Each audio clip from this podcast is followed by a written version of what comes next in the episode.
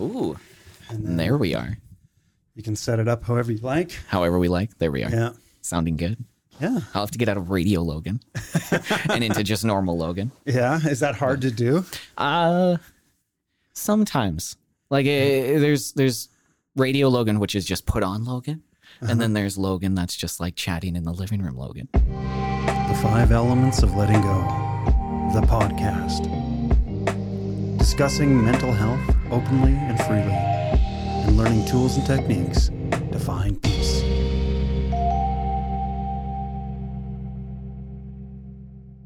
Well, welcome everyone to the Five Elements of Letting Go. I'm Dr. Jared McCollum.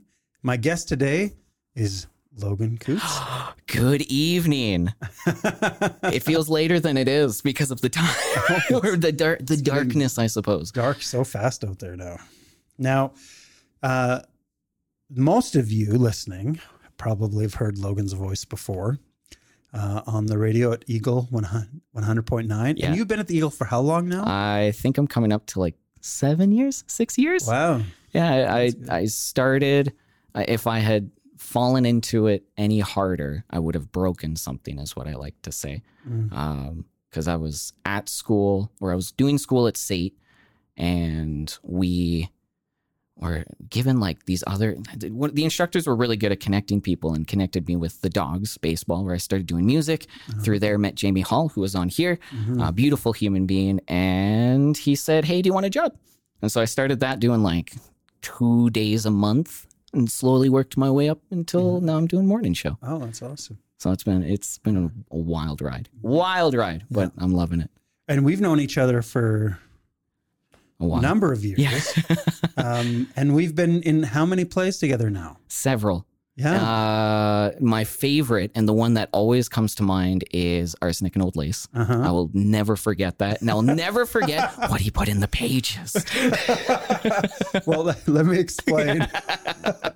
so there's a tradition in theater. I don't know if it's every theater, It's but this one for definitely sure. in Dewdney is to, uh, especially the last show, uh, to uh, you know either some people change up their line a little or they do something just to um, spark a reaction in the other actor to try and throw him off. try to throw them off and do something silly and fun. And so there's this one scene in Arsenic and Old Lace where I am, um, Teddy Roosevelt. I believe I'm Teddy Yeah, you believe you're ready. I'm uh, a little, a little uh, imbalanced, and I believe I'm Teddy Roosevelt. And my aunts, who were basically raised me, um, like to invite. Uh, they're they're running a boarding house, and they Yeah. poison uh, depressed old men, and I bury them in the basement. And It's a happy show. It's a happy it's, show. it's a comedy and it's hilarious. But uh, y- you are the plastic surgeon to my other brother, yeah. who's psychotic Yeah. and really crazy, um, who actually harms people. And I believe, because I believe I'm Teddy Roosevelt, I believe you're a general, right? And so there's this one scene where every time I bring out this book and I say, Slap see, right there, you and I, you know, Dig in the uh, Panama in- Canal in- or something yeah, like yeah, that. at the Panama Canal. And so I decided to play a little joke on you. And so I pasted in the book where the picture usually is of a naked woman. It threw me off because there's like my mom in the second row, and I open it up, and I'm like, "What are my lines?" I'm not supposed to look at this. Mom's in the room. But yeah, so we've been in we've been in lots of shows, and and that one will always forever be in my memories because that was a, that was a good one. I really like that Yeah. one. That was a good one. That's the same night where I got Ed really good too. What did you do? Well, because every week uh, when Ed would show up, because he's the doctor taking me to the insane asylum, Yeah, and I would do something different to him every night, and I'd measure him up, or you know, I actually brought down, out yeah. tape and measured him out one time. But the last night, I knew I had to do something really severe, and so when he um, said he was going to take me away, I look at him, and then I, I go up and. I grab his uh, genitals in my hand. not counselor Yeah, in his yeah. hands. And then I say, turn and cough. like a, I'm doing a, a test for his wellness to see how healthy he was. His voice went up a couple not octaves. and everyone lost it. The crowd lost it. Ed lost it. Everyone on stage, and Jamie saved it Yeah. because Jamie was uh, was like, "Well, that's a way to you know get an ohm or something like that," and then it was enough to kind of you know settle it down and get it back on. But uh, yeah, later on, by, by, backstage, where him and I were backstage before we came out one more time, he looked at me and he goes, "You sick motherfucker." And thus began a new relationship with Ed. Anyone who knows Ed knows he took that and just thought it was hilarious and was not offended at all. Yes, I, I did not ask for his consent and I uh, surprised him with it, but um, him and I have done some silly things over the years and I think he understood. and now you don't have far to walk to uh, the RPAC anymore. yeah, exactly. It's just right across the street now. It's awesome. Uh, congrats on the new building, by the way. Thank you. It's, it's We're- stunning. Yeah, it was. The owners are very kind and allowing us to move our clinic in here, and we're really enjoying it. And w- from what I hear, very haunted. I've heard stories too, but um, No experiences I- yet. my experience when we first came into the space, I walked around every room and smudged, Okay. and I had a conversation. I said, "I don't know who's here or how you feel about things, but this is a healing space now. So the only energy that can be put out is positive healing energy, and that's all we've seen."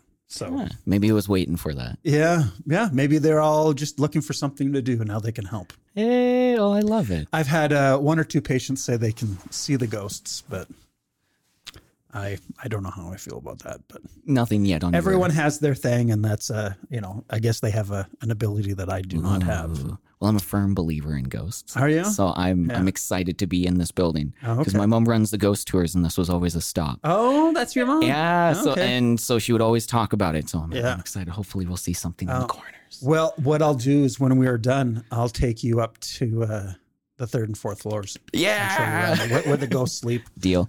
Deal. I'm all about it. okay. So uh, again, you said you've listened to a couple of Yeah. these. Um, one thing I like to ask everyone is their opinion on where the state of mental health is in our community and in the world. That's it's a heavy question. It is. It's, it's and I it's and I hear that this, there's more people or uh, more than just me, but it is my birthday, Mhm. and yes. uh, I've had a lot of positive energy today. So it's just nice to have a, a, a, a really nice end to the day of a very positive energy day. Good. Um, the state, going back to the question, the state of mental health is a, a tricky one. So I'm 25, so I don't have a whole lot of experience with life, I would Mhm. say, but I've had a very complicated experience, like a complicated relationship with my mental health Okay. through it. Mhm. Um, so yeah, it it it needs to be talked about more. It needs to be normalized more. Um, I'm wearing a shirt for a reason. I, I can't remember his last name. Danny. Um, very he beautiful man inside and out.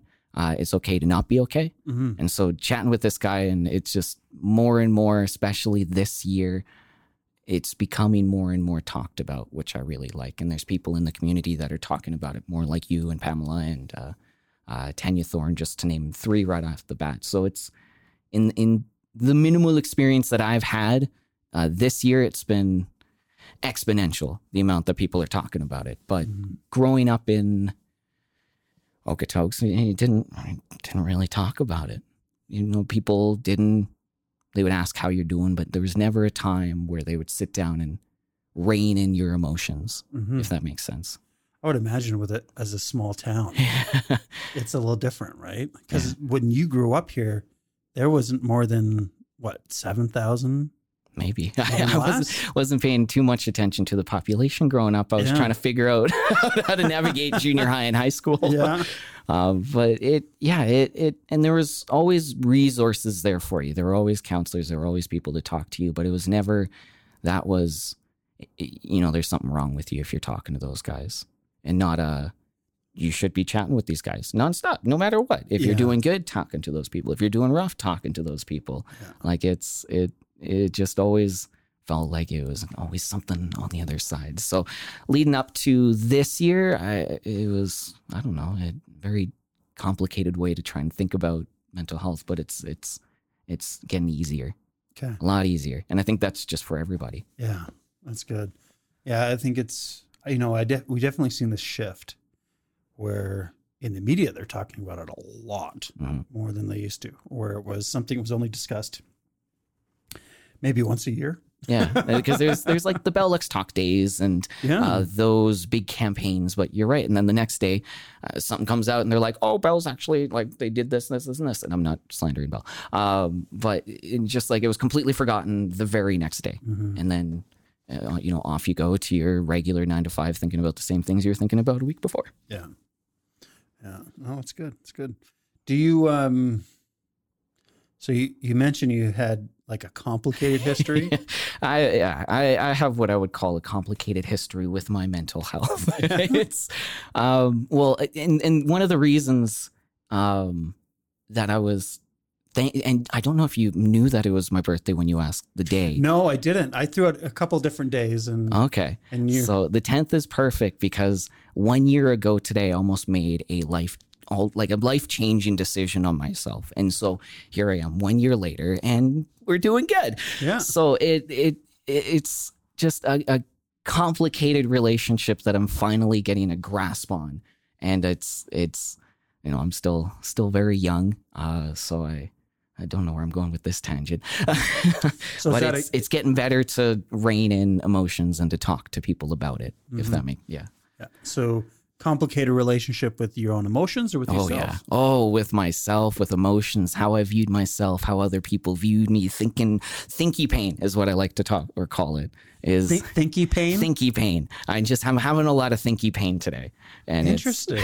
It's, I like that. uh, it, that's the only way I really like to to describe that is thinky pain because it's still pain, Mhm. but it, it you know, it, it's not real, Yeah. but it is real. But you know what? That's so interesting because I I talk to patients about this regularly about how our brain does not know the difference between what we feel like experience in real time and what we dream about and what we daydream about. Mhm. So whatever you can think of in your head, whether it's reality or not, we still experience it and feel it. Absolutely. So if you are thinking in the past about something that you feel you missed out on or you're depressed about or whatever, your brain does not know the difference. And so you are going to experience those feelings in the moment that you experienced in the past. Yeah. And it's not real. It's not um, happening in this moment, but yet that's how powerful our, our minds are. And then we have to live through it again and we have to feel that same pain and suffering. Mhm. Yeah. Is that, and then eh, the same thing for the future, where when, and this is interesting, like say with anxiety, where you're thinking about something that's going to happen and you, um, you know, you think of this bad outcome or this, And your body is like, oh, that's happening right Yeah, now. right now. And so that's, so if we're experiencing a real time anxiety event, Mhm. um, our body floods us with adrenaline to tell us to do something. Emergency. So, yeah, emergency. This is a scary situation. You need to solve it. So I'm going to give you a little bit extra energy to get shit done. And it, that usually in fight or flight is punching someone in the face or running like hell, right? and when it's imagined in our head, that that same response still happens. And so our body is flooding with adrenaline. And the response to release that adrenaline because we're not doing anything about it, we're not running or fighting, Mhm.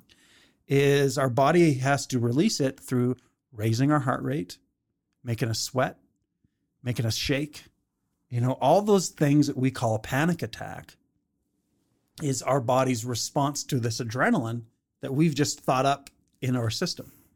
And if we can trust this and understand that we did this and we created this, it can work out of our system in like 20, 25 minutes. Mhm. But if we don't understand it and we fear it and we try to control it and try to stop it, we create a true adrenaline response. And now there's more adrenaline being flooded into us. And now we get caught in a loop. Yeah, and, and that's something I, I so wish I had learned really early on in my life, Yeah. really early on. And it's a, a quick trick that was taught to me when I um, started seeing, you know, and tar- started taking therapy, which is something I believe everybody should be doing constantly all the time. Like we're, um, you know, when you're good, you should see it. When you're bad, you should see them. Is Yeah. you know just just being present, and it's amazing how much that can bring things down. Is you know just listen to music, look outside, you know, Yeah. find you know a, like a worry stone is what I use, uh, and just you know be present and just let it happen because it's Yeah. it's there, it's happening. So you just gotta let it happen. Yeah. Yeah. And if you're going to understand, like you said, that, you know, this, uh, if I can pull myself under the moment, trust that this is something that will pass, Mhm. it'll go away. Um, but often, again, we have this need to control everything. And we think we have that ability to make it go away. I think that's one of the weaknesses in some of the approaches to anxiety is that they talk about control and prevention. And you can't No. control anxiety and you can't prevent it. You never know what'll trigger you. The weirdest things will trigger you. Yeah. That flower triggers you. It just it, anything, and it's you, you can't live trying to avoid it all all the time, mm-hmm. and it's just bringing it bring it back and knowing that it's kind of happening. Yeah. So you said you wish you'd learned this earlier on. Oh. Did you deal with anxiety as a child? I'm I'm pretty sure I, I've never been diagnosed or um, I've I've never you know had anybody tell me this is what you have, but uh, you know panic and anxiety and uh, just just like a, a fear of the unknown of the future, which is you know common isk, but it yeah always always and it's just kind of always been there. So just knowing that that was you know normal, Yes. that's totally normal, Yeah. would have been such an amazing thing to know early, early on. Yeah. Because again, if again, I can imagine, you know, like with me, it was different emotions. With me, it was anger. Mm. And so my the way everyone approached it with me is that's bad. Don't feel that. Only dogs get mad. Like just stop that. And so in my mind, I'm the only one that gets angry. And there's something wrong with me and it's my fault. You know, and of course I saw like so anger is always caused by injustice. Mhm. So when we see something as unfair or unjust, It starts that rising. anger comes up. And so I was constantly like, you know, pointing out what I felt was unfair and something should be done about it. But of course, adults get away with all kinds of shit and kids, Mm. you know, are told to, told what to do all the time. And as a child, that drove me nuts.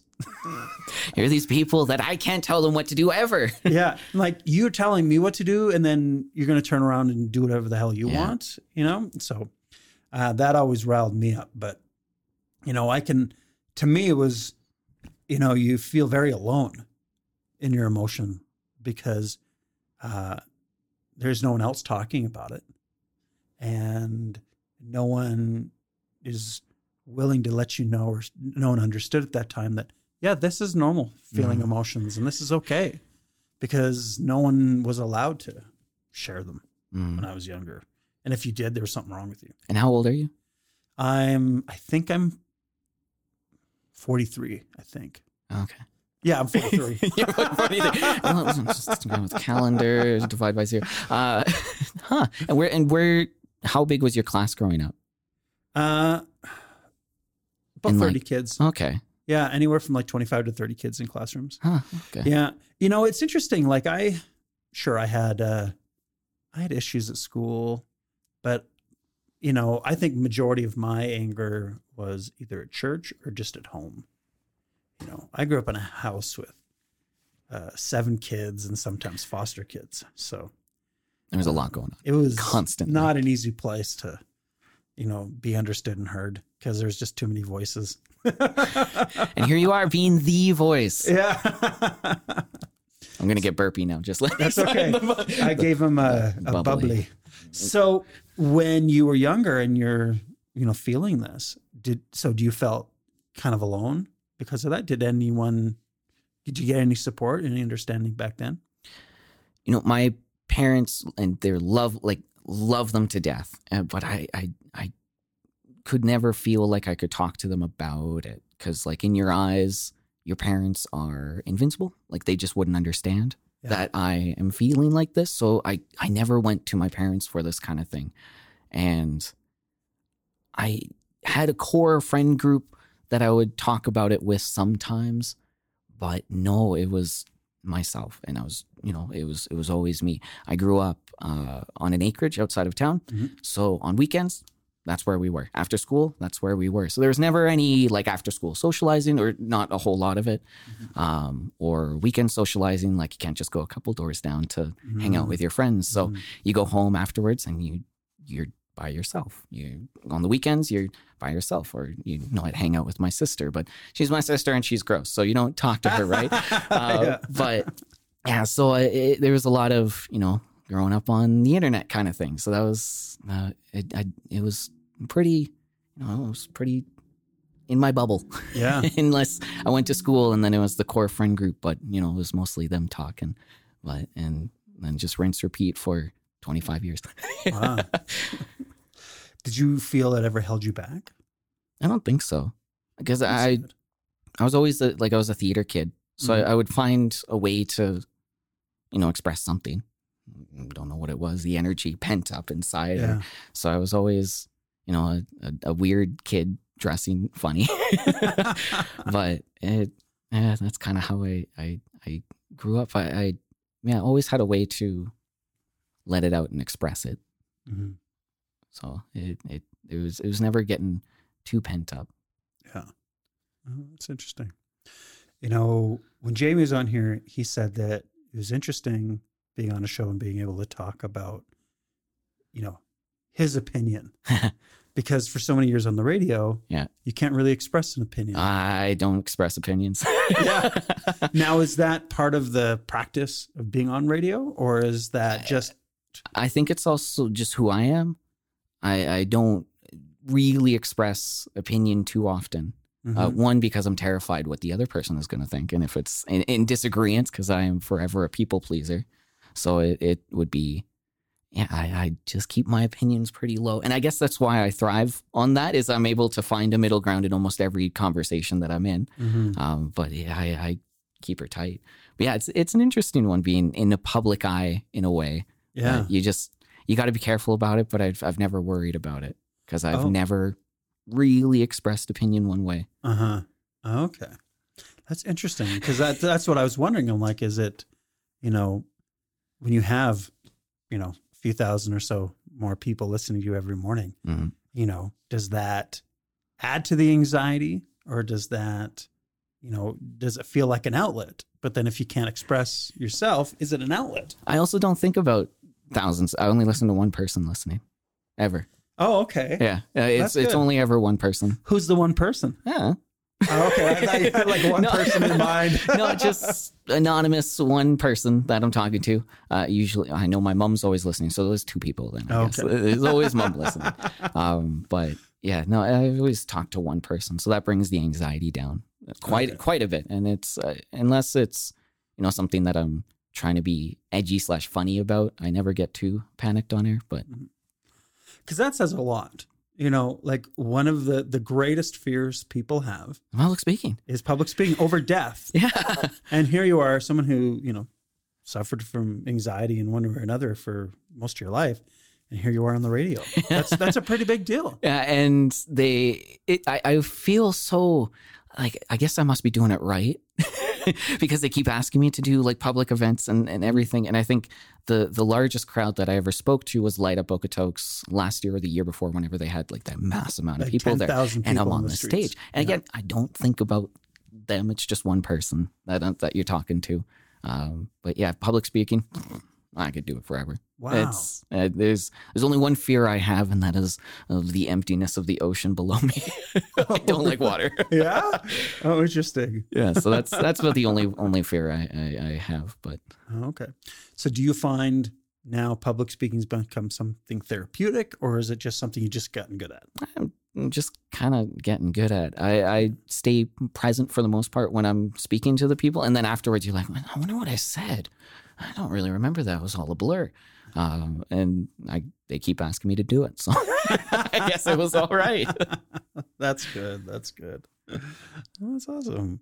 Um, you know, is uh and again, you know, sharing our experiences and stories, you know, through this medium. Yeah. I really, you know, I cuz I get messages or emails or, you know, patients as they come in and they're just like that that one spoke to me or that person or you know, that's me.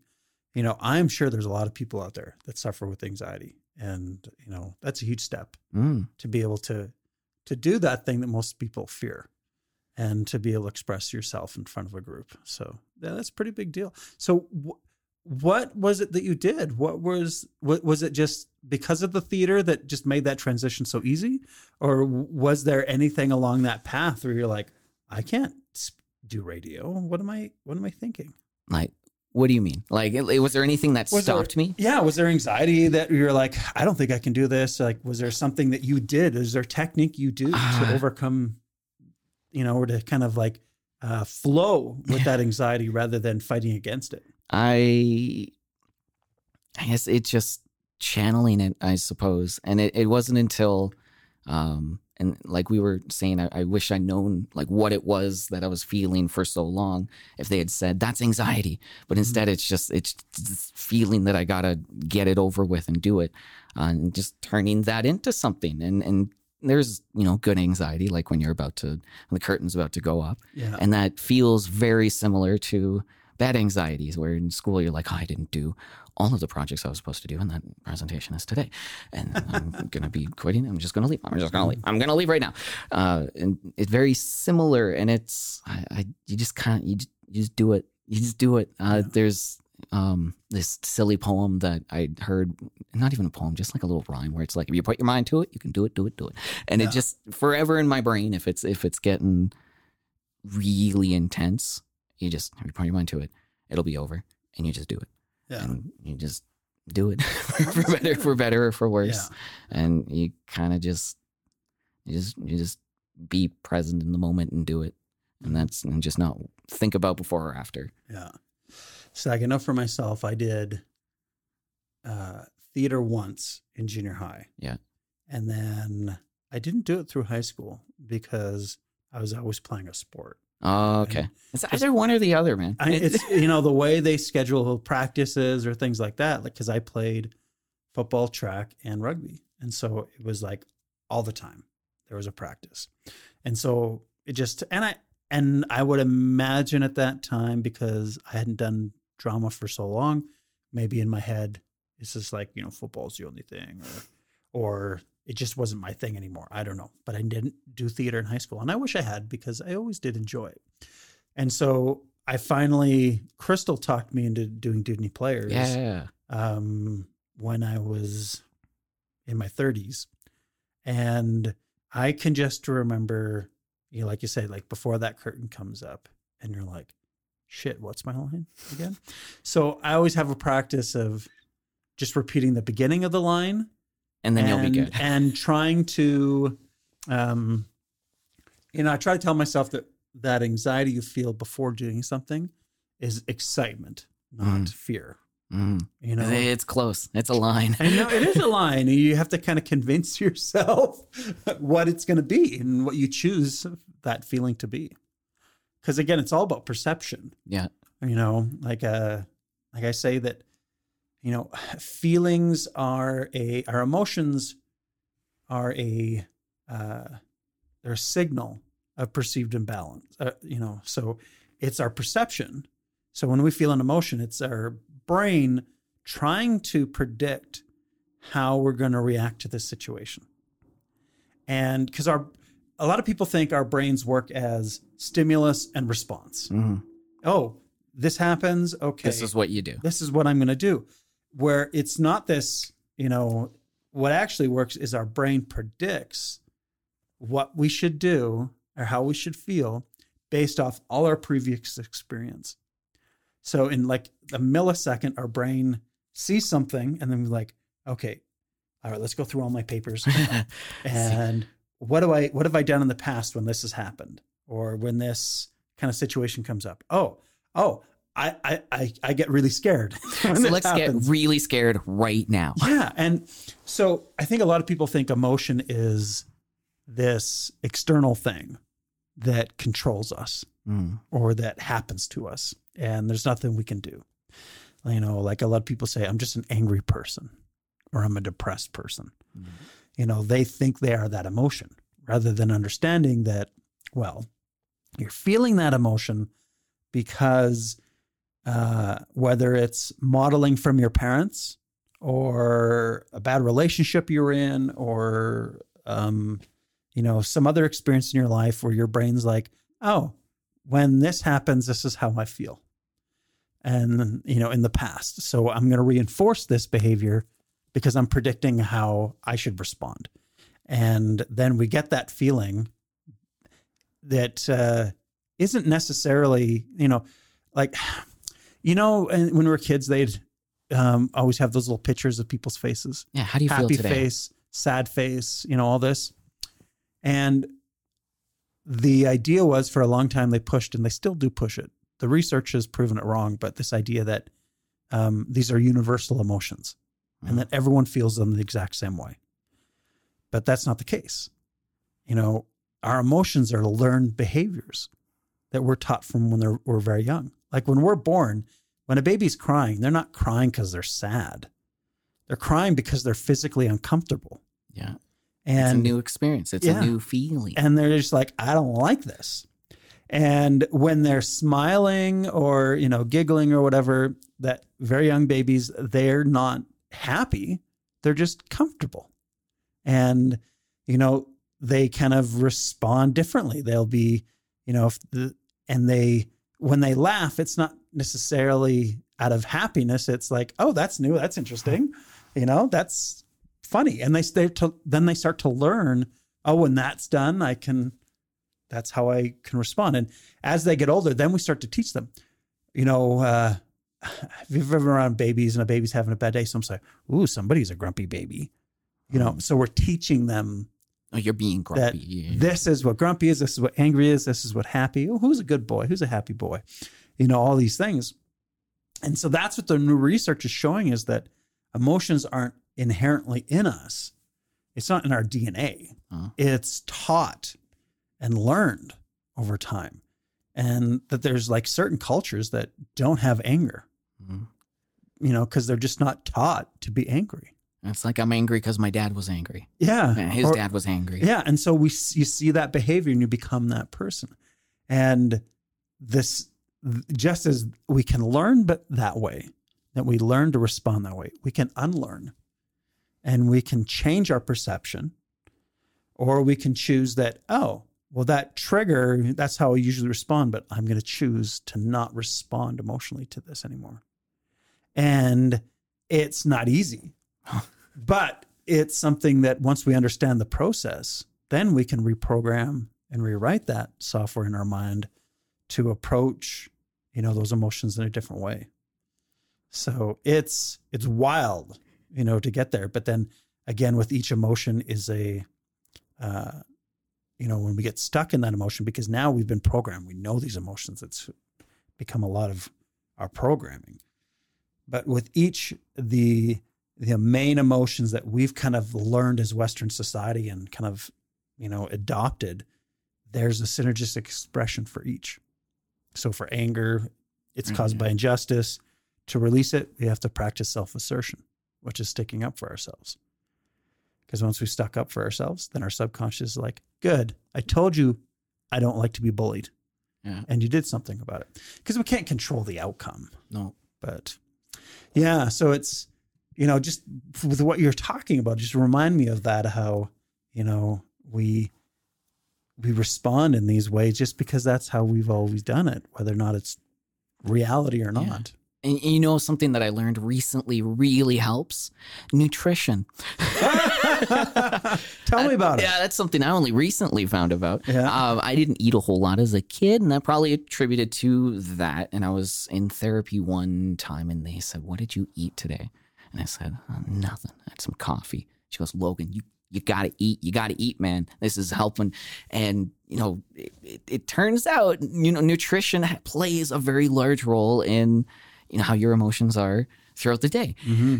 Angry is a real thing. It turns out to an extent. Angry, yes. Yeah, and so it, that that's a that's a huge one, and something that I've only recently, um, you know, started being so mindful of, and so and like treating above most everything else is you know nutrition, making sure that when your body is is okay, then you start to be okay. yeah. Oh, for sure. Because if you don't, you're not nourishing that body and having the nutrients it needs, then yeah, your body's going to respond in very funny ways. Yeah, and oh man, life life changer that. Nutrition and exercise. Turns out those are two massive ones that I've only picked up in the last 12 months. Good for you. so it's it's been a world of difference or a world of difference. So talk and, you know, eat and work out and then you'll be fine. Hmm. so, do you do like, is there a specific diet you're on, or is it just making sure you're eating Eating. regularly? Yeah, regularly. Yeah. Every every couple hours. Make sure if you're hungry, it's too late by that point, right? Yeah. So it's, you know, just making sure you're constantly eating. Always eating. Hmm. And then and good food, not crap food. Yeah, yeah. not empty calories as they say Mm-hmm. no uh, but yeah so that's that's that's a big one that has helped me find a balance and you know seeing other people that pick up their eating and it, you seeing that difference in them as well and it Mhm. just you, it it plays way more of a role than i had thought Yeah. way more Um, it reminds me of like there's a new, lot of new research that's coming out on how what we eat affects the bacteria in our gut, Mhm. and there's certain bacteria in our gut that directly affect our mood, and so that's why, and they've made this link with like high glycemic carbohydrates and sugar and things like that. When we consume too much of them, it creates an imbalance of the bacteria in our gut and produce too much of this particular bacteria that is linked to depression. that's wild And so by eating poorly and feeding the wrong bacteria, we actually set up our internal system to feel more depressed. Mm. And the only way to correct that is by eating Changing healthy, yeah. changing that diet, reducing those sugars so that, um, you know, that bacteria balance corrects itself. And in a matter of weeks, your mood could drastically change just by what you're eating. So, yeah, it's on so many levels your energy level, being hangry, the bacteria. is that what the There's yogurt so much- commercials are all about Uh, You like, know, they give the should- good bacteria and yeah. then they wiggle they should totally you know use that research but uh yeah that, that's a funny one i think it's just because you know you're usually in a better mood when you're not constipated Yeah, ow, ow, constantly. and you go to the bathroom, you feel good, and you're like, "Wow, was really good," and then you go off.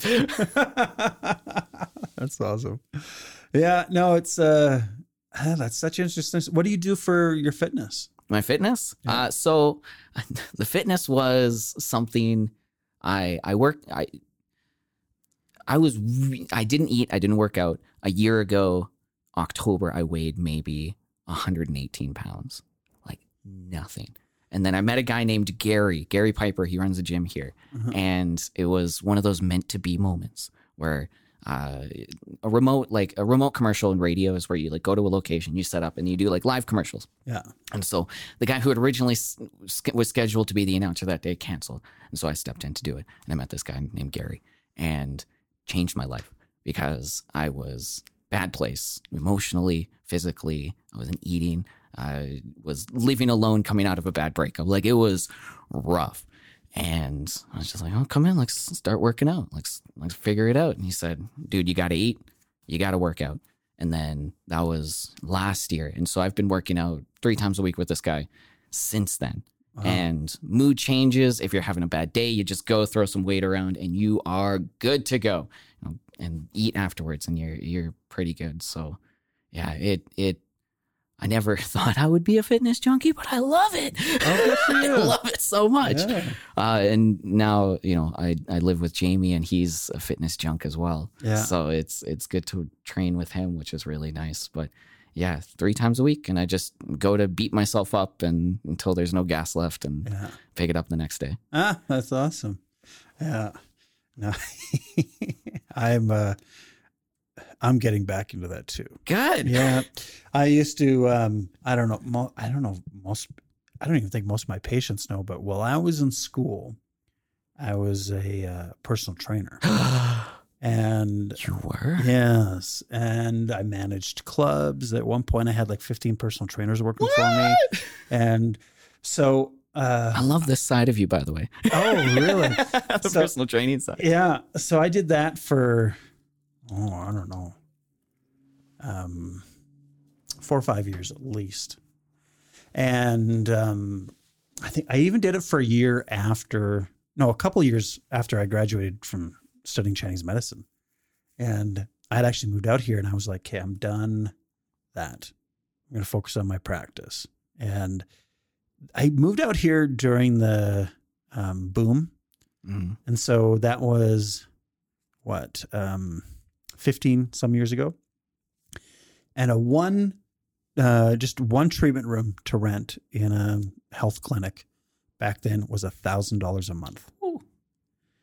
And you wouldn't even consider asking that of anyone now, you know, the way things are. And that's 15 years. And, you know, you just, you can just see how overly inflated that was. Mhm. And so I was like, I'm not paying that. So I, ha- I hadn't found anything. So I'm like, all right, I'll go, I'll start training, you know, again. And so I uh, actually went to World Health Club and trained with them uh, for about a month. And then I found a place and I was going to leave. And uh, so I, I told the fitness manager and I said, you know, I've, this has been fun, you know, it's a nice place and all, but I've found a place to practice. And so I'm going to leave. And I had, uh, I was the top personal trainer that first month. So it was a loss. So they weren't, they weren't happy. And so they actually came to me and they said, we'll pay all the upfront costs and we'll just take a percentage of your um, treatments and you can set up here in the gym. So I did that initially and I was seeing my patients while I was in the club and then and then they made me fitness manager and so I'm training at 4 a.m. you know for a few hours then I'm seeing patients and managing the club during the day and then watching all the personal trainers at night coaching and helping them you know with sales and stuff and so I was doing like I don't know 15 hour days Yeah, sounds like a burnout waiting, waiting to yeah and i'd i'd pop away you know for a couple hours you know here and there to go see my kids and my wife and kind of you know Do try to be a dad. stuff. Yeah. but uh yeah so after all of that for like i think it was like two years or so of doing that those kind of hours that i was like i'm so fucking tired of the gyms and working out so i didn't do it for years but uh um over the last like you know this past year hadn't been great but i'm i'm getting back into it Nice. it's good. And it, you are so right that when you're working out, you do feel way better, you know? Yeah. You, you get a, a boost of whatever chemical it is that, Yeah. that you need, and it's it's good. Shout out Gary Piper. Yeah, Changed my life. exactly. Changed my life. That man. Well, maybe we'll put some information in, Yeah. the, in the description for, For sure. Gary for changing your life. Yeah. It's worth it. Well, I, and I don't think he knows that, but Yeah. Well, he does now if he listens. Um, so I was thinking about that too. I'm like, gee, 118 pounds. Last time I weighed 118 pounds, I was probably in grade five. yeah. like I've always been a little guy, but it, it seeing seeing yourself in the mirror and after looking, you know, at the scale at that, and you're like, I I got to change something in my life. It was just it it was it was low, it was rough, it was needing needing a change, and well, I mean, they they say just you know, you know, do it, just like just change your life. And I was like, man, it's harder than that. so, Well, you But- know, it's uh I think your story it's fairly common, you Oh. know, where cuz again, everyone that knows you probably thought Logan's doing awesome. He's always smiling and laughing and, you know, that's Radio You know, Logan. so it's it's hard to see that sometimes from people. You know that they're struggling. You know, did you feel like you could reach out that you had that support during that time? You know, looking back, I absolutely did. I did. And uh, there's so many people in my life that I I could have, but you don't recognize that there. Mhm. You find that emotion that makes you feel sad and then you keep feeding it for some reason because it feels good to feed that Yeah. just over and over and over and over and over until you get to a point where you you know make a want to make a decision and it just feeding it is is just so easy and you know it's until you reach out and you find out there's all these people that I could have reached out to and there's all these people that you know care and love you and it's it's amazing to think of that after the fact and it's so bizarre to you know think of how I refuse to accept that Hmm. but you know Yeah. it, it it it just takes reaching out to one person you're like oh, I could talk to anybody That's awesome. Yeah, I think too when you're you know, you're in that place and you're feeding that emotion. You know, it's like I often talk to patients about, you know, hardware and software, you know, where our our body is the hardware. Mm. And when it's imbalanced and it doesn't have what it needs, it doesn't matter what you do to rewrite the software, it's not going to work. And, you know, a lot of times when you're struggling or you talk to someone and they're just like, well, just be positive, just smile more, you know, just do this. And, you know, they're trying to help you rewrite your software, but the hardware's but, not but there. the hardware's just not there. It's not ready. Mm. And, you know, whether that's acupuncture or diet or exercise or counseling or meditation, whatever it is, you know, we have to um, get that balance back inside us, give our body what it needs. And then when that hardware is in the place it is, now we can look at rewriting that software and changing our perceptions and like, oh, well, maybe I don't have to respond that way every time Mm. I feel anxiety. I can get excited about it, or I can just use that energy to just do it and get it done. Yeah. And and I think this is something that more and more people need to hear. so many it, it just that it's normal and it's complicated and that you're you know you're still you it's completely different than what you felt or what i felt but that it's Yeah. you know it, it's common but it's uncommon and what you have is you know uncommon but we can work with it Yeah. And I, I think, like you said, like everyone is different in what they experience and feel, wildly and the path they need to take to get better. Yeah. So when we, um, you know, it's that I wish we looked at mental health the way we look at weight loss. We'll find a plan that works for you Yeah, because everyone is talking about that weight loss, and there's tons of books and tons of programs, and you know all of this. Everyone claiming they have the right path, but see, that's the thing with weight loss too. It's it's you need to find that path that works for you, yeah and that uh, whatever that is that's going to motivate you, that's going to help you change and get you kind of working that way. But again, even with weight loss, a lot of it is um, you've you've got to do enough to get the hardware working, so you can reprogram the software so that you can keep working on the hardware. You know, so you can keep getting healthy and losing weight and all that. It's the same with our mental health. You know, you you kind of get that initial balance and then you know, you got to keep working on it because it never and that's a big big big big big one is you know you you find yourself in you know the rut and then you get out and you're like "Oh, i'm good now yeah. Ah, i'm good now but the the hardware is not it, it's not right yet Yeah. it's not quite right yet and you'll always you know find your find a unfortunately get back into that and it's Yeah. just you know changing something So when you if you've as you've gone through this process over the years and you feel like, "Hey, I'm good. I'm I'm I'm good." And then you get down again. Mhm. How does that feel? How do how do you usually respond? um poorly um we all do. yeah. uh, you th- throw myself into something to get distracted until I start feeling better again, and then it happens again, and then uh, on a, a big change was finding someone to talk about it with, hmm and it's always interesting is whenever I'm chatting with therapists, whoever it was throughout the years, I sit down, I'm like, I'm doing good today. I'm doing good today. But I know next week or last week uh, it was kind of rough. but and it it I don't know where I was going with that either. Uh, it you'll find what was your question again? Sorry. but it's you know, I'm just saying that when you know you think you've got it figured out, you're feeling really good, Yeah. and then out of nowhere, Something again. happens Yeah, it and- hits again. and again, it's not a lot of those triggers that throw us back. they- They're not always conscious. Mm-hmm. You know, it's it's hooked up, it's connected subconsciously to a past trauma or you know the way we were raised or something that hurt us, and all of a sudden, boom, we're knocked down again. Mhm.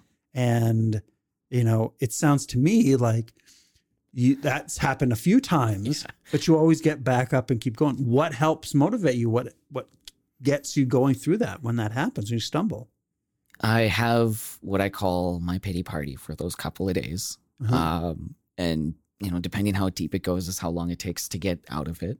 Uh, but you you find, and for me, it's music. I it, there there's, and it sounds so cliche, but it's it's you know painting or it's music or it's something to remind myself that I can still do something. yeah. and when you eh, just create and that's that's always been a big a big one to pull me out of it is creating something and saying like oh you know I, I, I did something you know there's something that i can hold and i did this and it's mine and it is only mine to you know like it's it's this was just me Yeah. um, or if it's music and having something at the end that I can, you know, hit render on and, and listen to later. And it's something, and that starts the shift of coming back out of it, right? So it's, and it kind of reminds me of who I am, or, you know, brings me back to something that uh, I enjoy. You know, like, yeah, I, I do enjoy this, and I can, you know, you know, one step at a time kind of thing, bring myself back. So, yeah, it, and, you know, you always, uh, find cool art afterwards. like, wow, that's, that's intense. That is, you know, that is one of the healthiest things I've heard in a, in a while from someone because you have to give yourself that initially that permission to feel this. Oh yeah. And- if you're feeling, you just feel bad. Do it. Yeah. And Be then safe about it, but feel bad. Yeah, yeah, allowing it to kind of work through you and then be like, okay, party's over. What can I do to get work myself out of this? And so for you it's painting, Creating. yeah. And you make music, your own music too. Yeah, music, creating, um, you know, uh, building something. Um, I it, and it's it's resulted in a lot of amazing things. I I was uh, really upset, so I built a longboard one day, Yeah. or I I sat down and I created you know a couple of songs, or I sat down and I. I Painting is only a recent one, but I've thoroughly enjoyed that. That's remarkable. Um, or you know, doing like a craft or creating something. So it's it just making something is what I've always brought me out of whatever it Yeah. was. Yeah. See, and that's a universal thing. Yeah. You know, you look at uh, a lot of the great artists and so on, it's when they're in those tough places, they use their creativity to help heal them and get them out. Oh, it's amazing how well it works. Yeah. you know, that's such great advice because, you know, we all are creative in different ways. Um, and, you know, it sounds like you've been able to kind of recognize and understand, okay, uh, this is me. I get in these places sometimes, and that's okay. I accept it. I still love myself. And I'm a lot going to allow myself to feel this for a bit. And then I know when it's time to work myself out. And I mm-hmm. know these practices help me. That's very mature and very wise. and, and it takes it's hard some of those times, Yeah. but I've lucky enough to be able to dig myself out every single Yeah. time. Yeah. And I see that's a big part of, you know, for us to get kind of a, a balance on our mental health is we really have to understand ourselves, not compare ourselves to others. Still working on that. Yeah. and and be okay with, well, this is how this is my path and this is what I do for me. And I'm okay with that. Mm. You know, I'm okay that this is where I go at times and this is what I do to heal and this is where I go. And uh, it's not like everyone else or it's not, I'm not, you know, always happy or whatever, but nobody is. Surprise. you know, it's, it's so interesting how, you know, we think like I just saw something the other day. Um, which actress was it? Um, oh, You got it. I believe in you. um, she was Catwoman in the the Batman. Halle the, Berry? No. No, the other Anne Hathaway? Anne Hathaway. Yeah. So it was Anne Hathaway, and she was just talking about how she's just like always been depressed most of her life. And never loved herself, never accepted herself. And like there's like this thing going on on the internet about how everyone hates Anne Hathaway. because she's finally being open. Yeah, well, no, no, no. Like before all of this. Oh, oh. So she would see this. Everyone hates me. Like there's like memes and like this huge energy behind hating Anne Hathaway. And she's like talking about this and realizing, you know, um, I didn't like Anne Hathaway. And because she had such a low self esteem and didn't love herself, um, she's like, could they pick up on that? Was I working so hard trying to be someone else that I wasn't authentic and people could tell? You know, and so she didn't really worry too much about what what others thought, but she's like, I need to love myself. Mm. I need to focus on me and being okay for me. And, you know, now she doesn't give a shit if people don't like her, but she recognized that she was not in a good place for herself because she just bought into all that stuff and Yeah. chose to not love herself and buy into the stuff she felt when she was younger, or what people would say or whatever.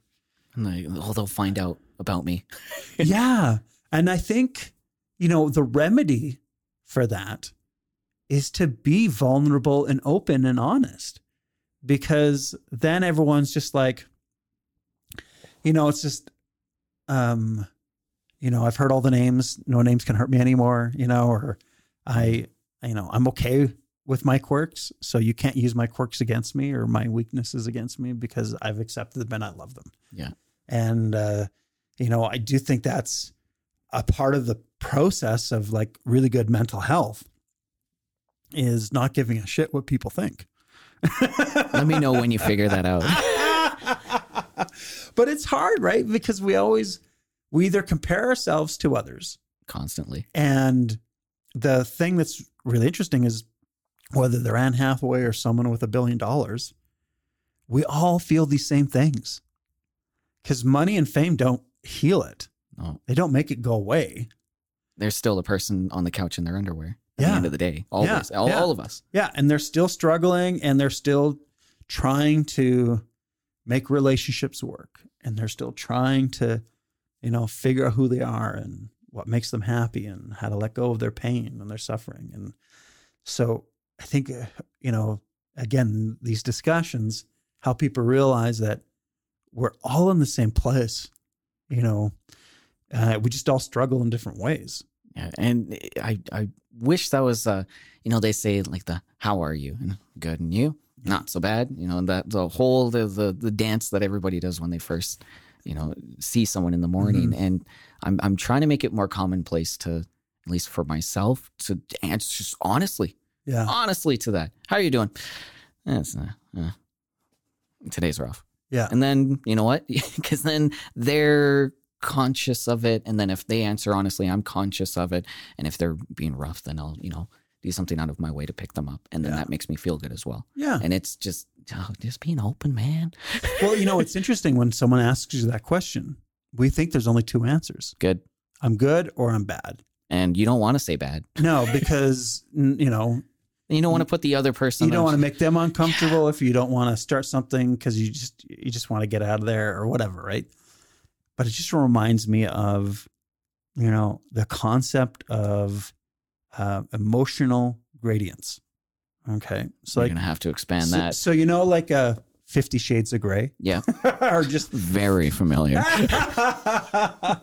or like 50 shades Yeah. how there's this um, there's a gradient of grays right from darker gray to a lighter gray and all that now emotional gradients is this idea that there are it's not just good or bad you know i'm feeling good or i'm feeling bad it's there are you know so many different emotions at In different levels in between that and so if you just say oh i'm happy or i'm depressed like there's a lot of feelings in between there. Let's get the let's get the wheel. Let's see. Let's narrow that down a little bit. And if you can be, uh, like I always say to younger kids when I see them in the clinic, is I want you to uh, every day write down what you're feeling, but I want it to be, I want you to describe that emotion as best you can and come up with a word for it. Because it'd be better if you had six emotions between happy and sad or happy and depressed. I like the makeup word because then it's their emotion. Yeah. And then you can say, I'm feeling, you know, uh, bumpy today, or I'm feeling a little rough, or I'm feeling a little uh, unstable, or whatever, right? Have some word to, to kind of describe that I'm not completely depressed and I'm not overjoyed. And we think it's one or the other. And, you know, there's the like and the unlike button. And so we think that's how life is. Yeah, You you know, like and- it or you don't. And it's interesting how now they're introducing Oh, all different the emotions. care and you know like Yeah, and uh, yeah. upset. so it's changing a little bit, but where you- if you could say to someone and they're saying, How are you feeling? And I'm like, ah, I'm feeling this today. And they're like, Whoa, what's that? Oh, well, that's the word I use to describe when I'm feeling this way. Yeah. And then, oh, okay. So tell me about that. What is it? Is that a good emotion or is that negative? Ah, it's kind of halfway through, you know? And, and I think if we can help people understand that, you know, it's okay if 80% of the time you're just meh. because that that is an emotion Yeah. to just be normal. I'm Yeah. feeling just coasty. Yeah. I'm feeling, you know, kind of optimistic, kind of okay, but I'm not I'm not I'm happy. sad. I'm not happy, but I'm I'm content with how things are today or whatever. And the more we can have more descriptors like that, um, our conversations will be a little more honest and open, but then we're not shifting between, oh, today was a good day, today was a bad day. and you're not lying to yourself. And that's and that's a, a massive one. Is especially when you know you're in, in the rut as you they call it or as I call it as well. And how are you say? I'm good. Yeah. And you know it's that painted smile, and then you go on your day. Yeah. and it's interesting uh, a, a challenge that i have always found and i'm curious on if other like media people feel that as well is when you're not feeling good and then you go on air and you have to be good Yeah. you have to be on Yeah. and it's like lying to yourself but not lying to yourself Mhm. and then that's where you know radio logan comes in Yeah. but it's it, it the more emotions that you can have for that then you're not lying to yourself anymore Yeah. you're not you know putting a painting on the clown makeup hmm Yeah. You know, I try to be honest with patients because they always ask me, and I not everyone because I'll always ask them first, and uh, every once in a while, patients will ask me, "Does anyone ask you how you're feeling? How are you feeling today?" And I try to be as honest. I'm like, I'm a little tired, you know, just got lots going on today, but uh, you know, it's it's getting better or whatever, right? Like Mhm. that.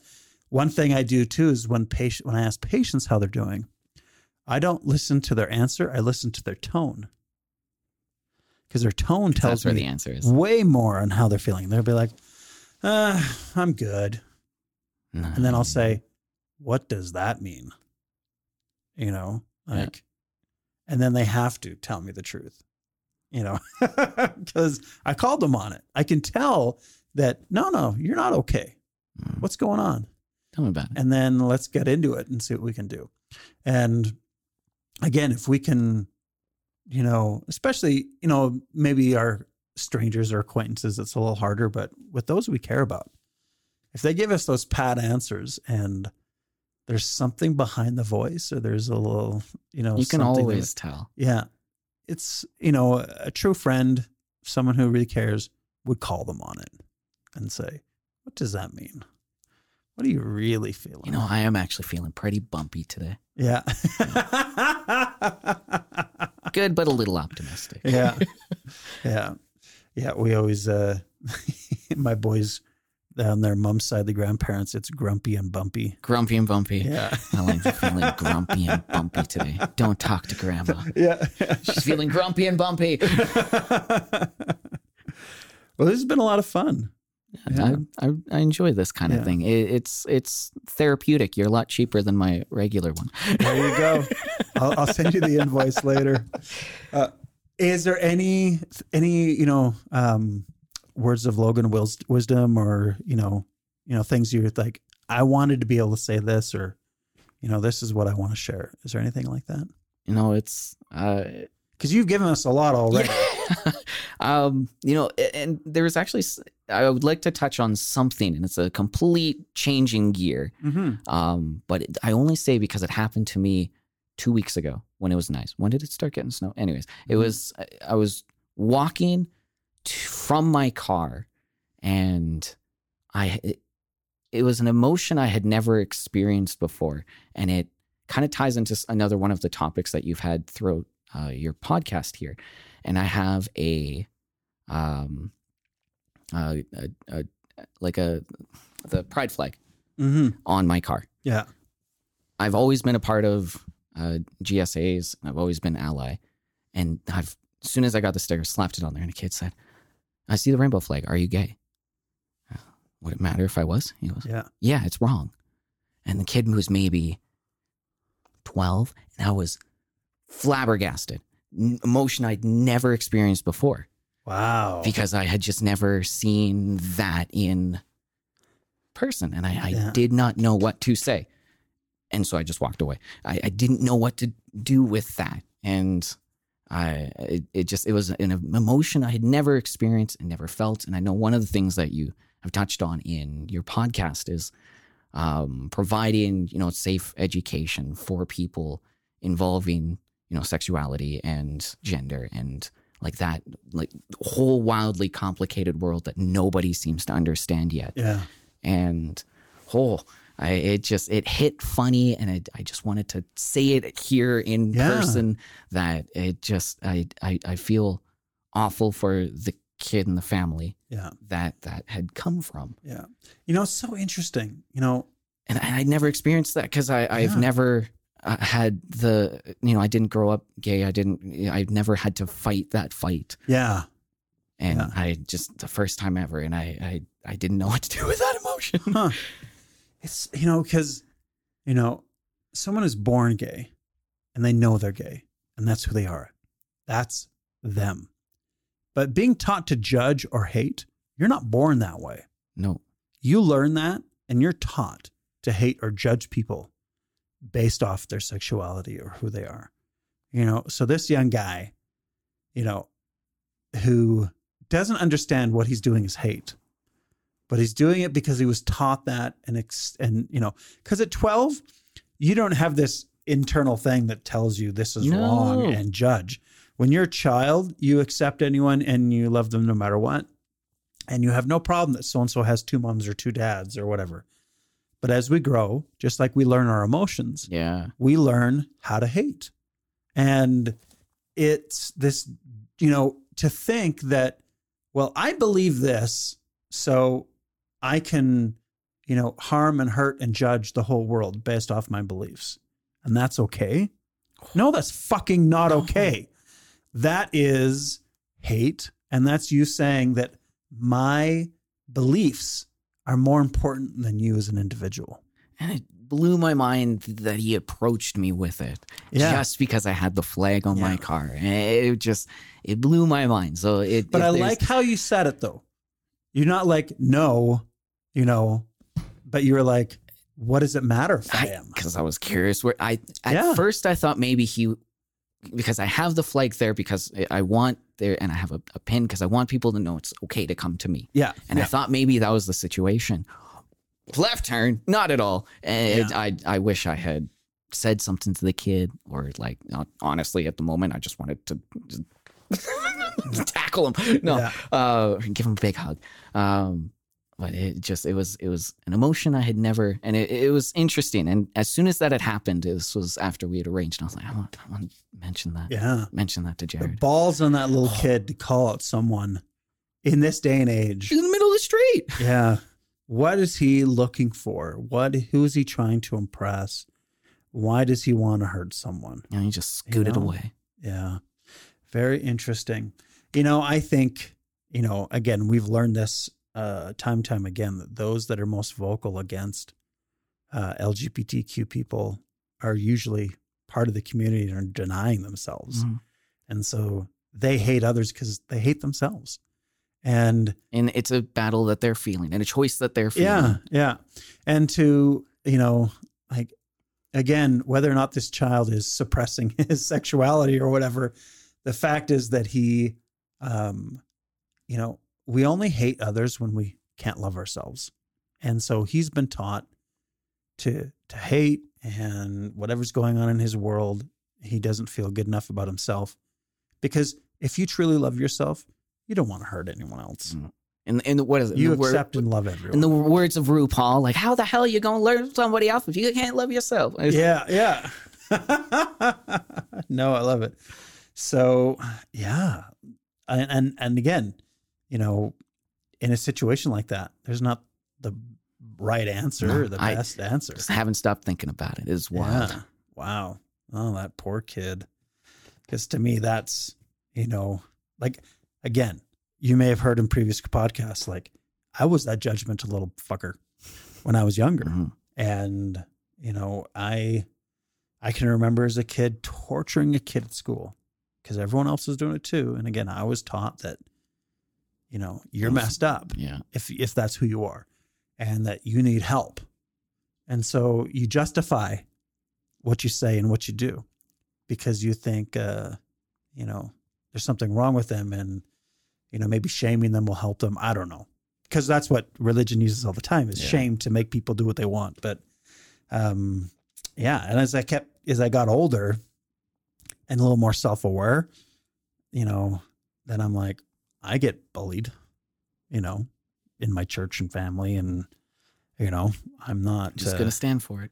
yeah and, and you kind of learn that wow why you know like how much suffering they must go through and so i kind of warmed up more to it over time but you know it wasn't until you know i chose to lose leave the mormon church that i finally like wow you know that's messed up to think that way and to feel that about people.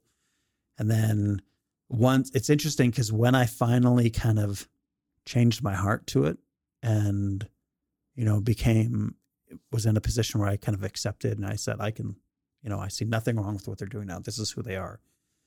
You know one of my sons came out to me.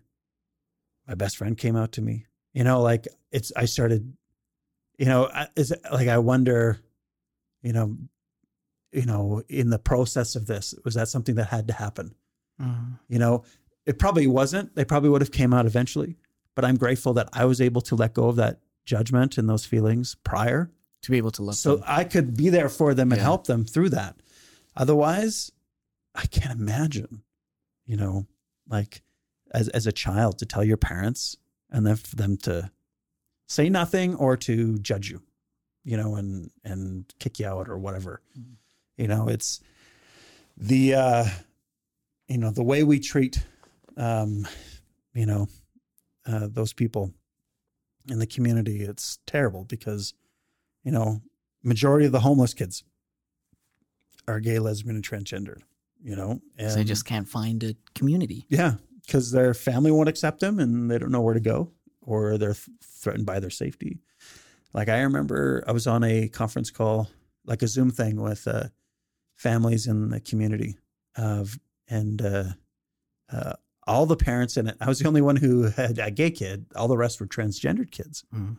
so this is like you know quite a few of the tr- uh, kids in the community's you know, parents were on this meeting and one in particular you know, chatting with her, and she had to during the pandemic. And again, this is another issue, you know, with mental health that we I want to talk to someone about is, um, her husband uh, was taking all the stress out during the lockdown on her physically, and so she was getting beat up by her husband, and so they inve- ended up leaving. And luckily, there's things resources. The Rowan House is an we don't we don't have place. enough of them, but there's some out there, and so she was able to get some help and to get out of the house, and so she took her um, son with her, and you know once they were away from that, and with school starting up in the fall, you know he's like, "Mom, I'm I'm a girl, and I want to be a girl now, and I want everyone at school to know when I start,"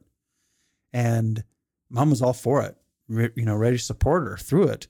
Um, But the fear if she but the fear of her husband finding out because he's from like I think he's from like Nigeria, and you know, of course, there's a huge cultural difference. There. oh, and you know, like you can you either go to prison or you can be beaten to death in the streets, and no one's going to do anything if you're gay there. You know, I don't know if it's necessarily Nigeria, but you know, I'm trying to remember where it was, but it was, um, you know, an African country where, you know, because of his beliefs and his like very violent behavior, it could have she was been awful. terrified that if the you know the the school can't tell him that his name's changed, you know that she's got a new name and that you know like she's terrified for her child's life, Mhm. and you know this is stuff that is just not acceptable, and again we all need to just those small little instances like that when we stand up and say so what? What if i am? You know um you don't have to get in a fight with that kid to you know do the right thing but Mm. just by saying that by you know saying so what if i am there's nothing wrong with that Let's you know, make, hopefully he'll maybe think about that Yeah, hopefully he d- he does.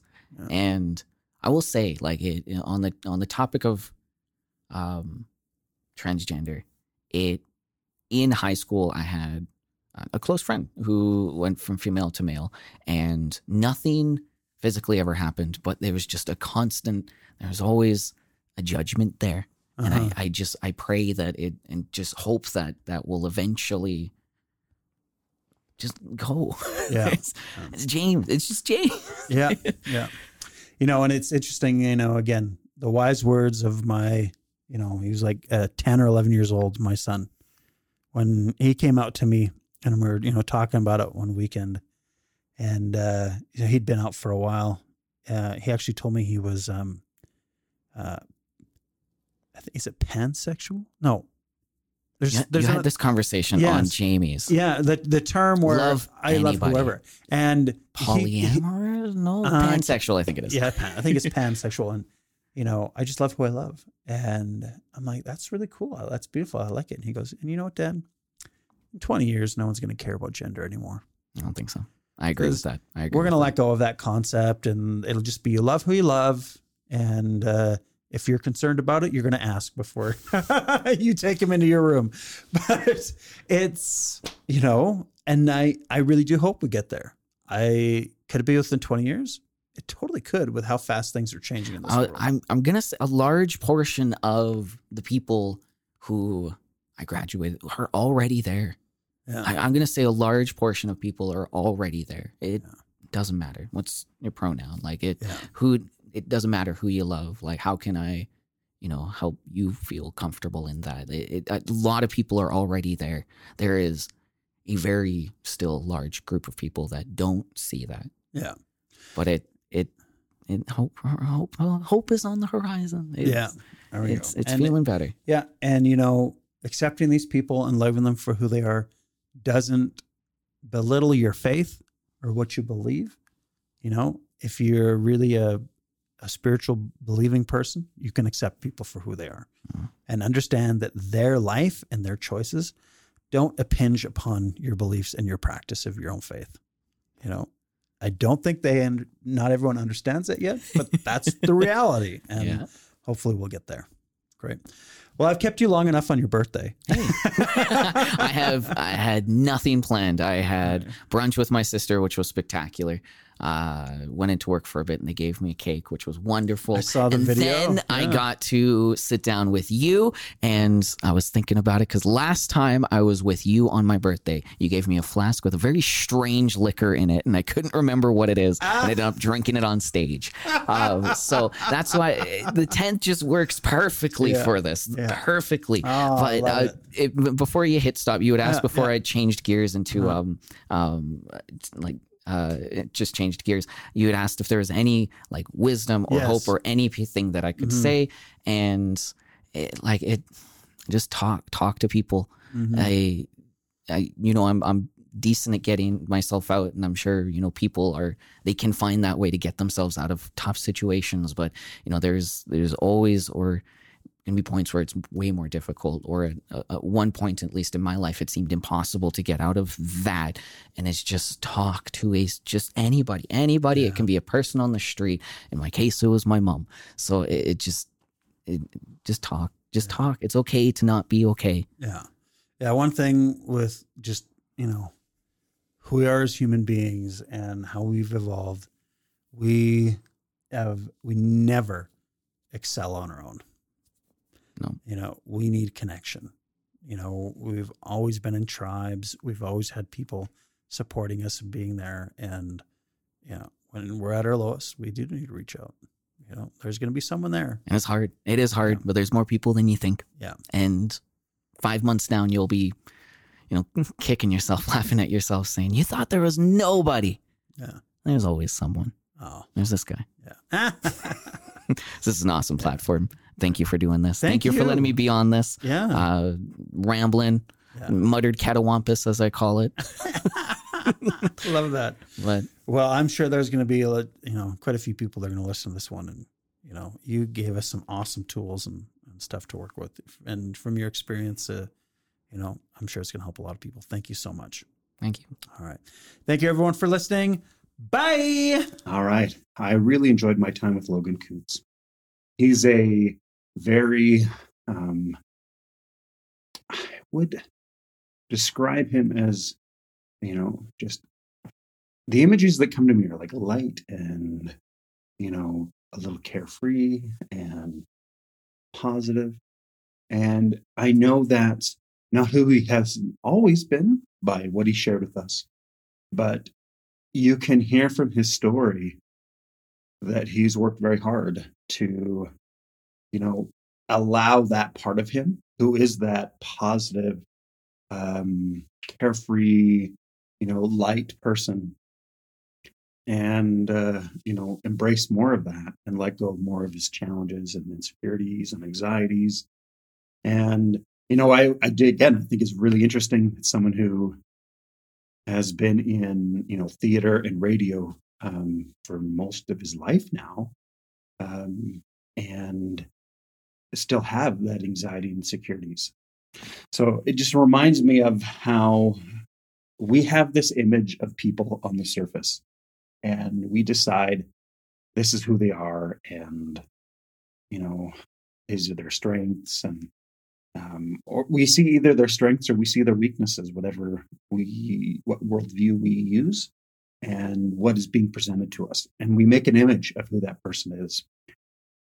And I can see that over time, um, Logan has worked very hard to allow that kind of um, core self of who he is be revealed and live that life. And it's hard work we all have our struggles internally and the struggles we have with those around us trying to wear a mask to fit into their expectations and what who they want us to be um, and from that comes this struggle and that struggle with that internal you know um, dialogue and the external dialogue and what who the core of who we are and it's hard to ignore those two things and embrace who we are. It takes practice, it takes hard work. You have to work at kind of melding everything together, you know, our psyche, our physical, and our actions to reinforce and build upon that reality and image and core of who we are. it takes practice to let go of those things that are trying to tear that down or rewrite that dialogue and that understanding of who we are. This is an ever changing thing. Um, and I'm so proud of Logan for the work and effort that he's putting into finding his path and his true self and embracing it. And his laughter and his smile and his energy is infectious. And I love him for it. He's a fantastic human being. And I'm grateful for what he gives to this world and the example he has set and shown us at such a young age to overcome so much uh, trial and kind of uh, internal strife to reach the state of peace he's at. And I know from my own experience, and I'm sure he would uh, share that that peace may be momentarily a lot of the time, and then we have to keep working at it to get back into that place. I'm sure everyone listening knows a bit of what I'm talking about that are, you know, that sense of peace and groundedness and, you know, surety that comes from knowing yourself and being yourself it brings you tremendous peace. And when you listen to those, that negative internal dialogue or the external worldview and what either others are trying to tell us to be or what media or religion or politics or the stresses of this world force upon us, um, it continually works at trying to erode that core self that we have. And so it's a constant practice to build up that armor and protection and skill to maintain and anchor yourself in your true self. Um, and I see just, you know, from that conversation with Logan that he is in that battle and he's doing really well. And I praise him for that. And I'm grateful for him sharing this experience with us because it is not easy. And we are all working on it. And I hope, again, the purpose of this podcast is to help us all understand that we're not alone and that everyone has a battle that's going on. And it's not so much a battle where we have to, you know, fight or vanquish. It's a battle of thoughts. It is a battle of um, what we put as priority in our mind and in our actions and our thoughts. And as we continually build upon that with positive reinforcing and strengthening, you know, thoughts and actions and beliefs, we become a more balanced, centered, and stronger individual. And when we listen too much to what others or that external stuff tries to tell us who we are, that's when we struggle and start to lose our footing in our true selves. So thank you, Logan, for sharing this with us and for reminding me of uh, you know being strong and carrying out the practices that keep us balanced in our true self and where our state of mind should be. And um, I appreciate you, sir. So thank you. Uh, again, uh, thank you for listening this week to this podcast. Um, and we're getting some pretty amazing individuals here as we share our own stories and experiences with our mental health. Uh, if you want to learn more about uh, myself and my clinic, you can go to healingelements.ca. The links are below. If you want to learn more about my course, The Five Elements Letting Go, and how understanding your emotions gets you peace and power over your thoughts and your actions in this world, then you can check the link below. And if you, uh, you know, have concerns or questions about these uh, topics and so on, send us a message. Uh, you know, contact us on Facebook, Instagram. All the links are below and uh, you know we do our best to kind of share these stories and you know someone who uh, we should interview on the podcast please please share them with me we're working on our list. Again thank you everyone. I hope you have a wonderful week and that uh, you carry out those practices that can help you feel centered strong and at peace. Thank you so much